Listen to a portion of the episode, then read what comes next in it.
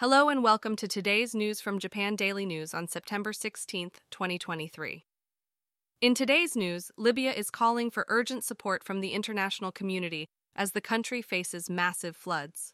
The local mayor, who has been heavily affected by the floods, reports that approximately 8,000 people have already lost their lives, and there is a risk of even more casualties.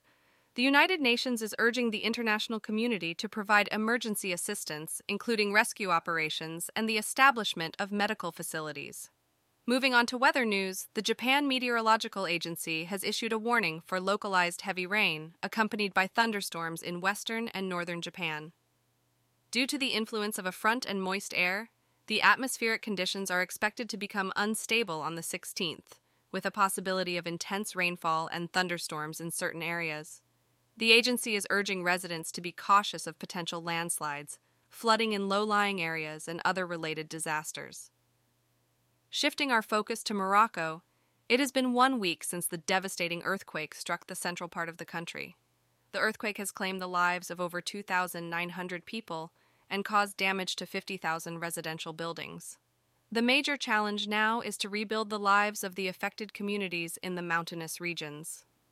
In relation to the Morocco earthquake, the Geospatial Information Authority of Japan has analyzed satellite data and found that the ground near the epicenter has uplifted by up to approximately 20 centimeters.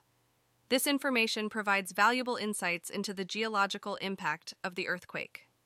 Turning to a tragic incident in Yokohama, a 33 year old restaurant manager was found unconscious and bleeding at his establishment. Despite being rushed to the hospital, he was pronounced dead. The police are investigating the case as a possible murder, considering the presence of injuries on the victim's body. In Aichi Prefecture, a series of incidents involving dangerous objects has raised concerns about safety.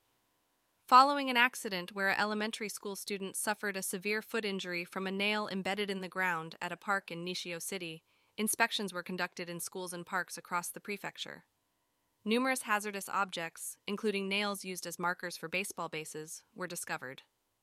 Experts in school safety recommend conducting nationwide investigations to ensure the safety of children.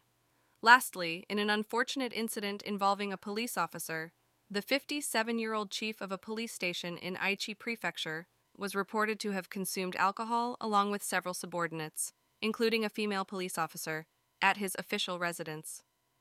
Some of the officers became heavily intoxicated, leading to a disturbance that resulted in a 110 emergency call.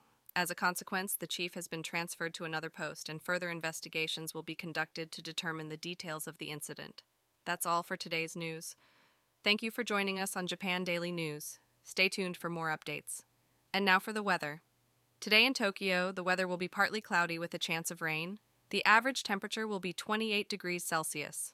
And that's all for today's news. Thanks for listening to Japan Daily News.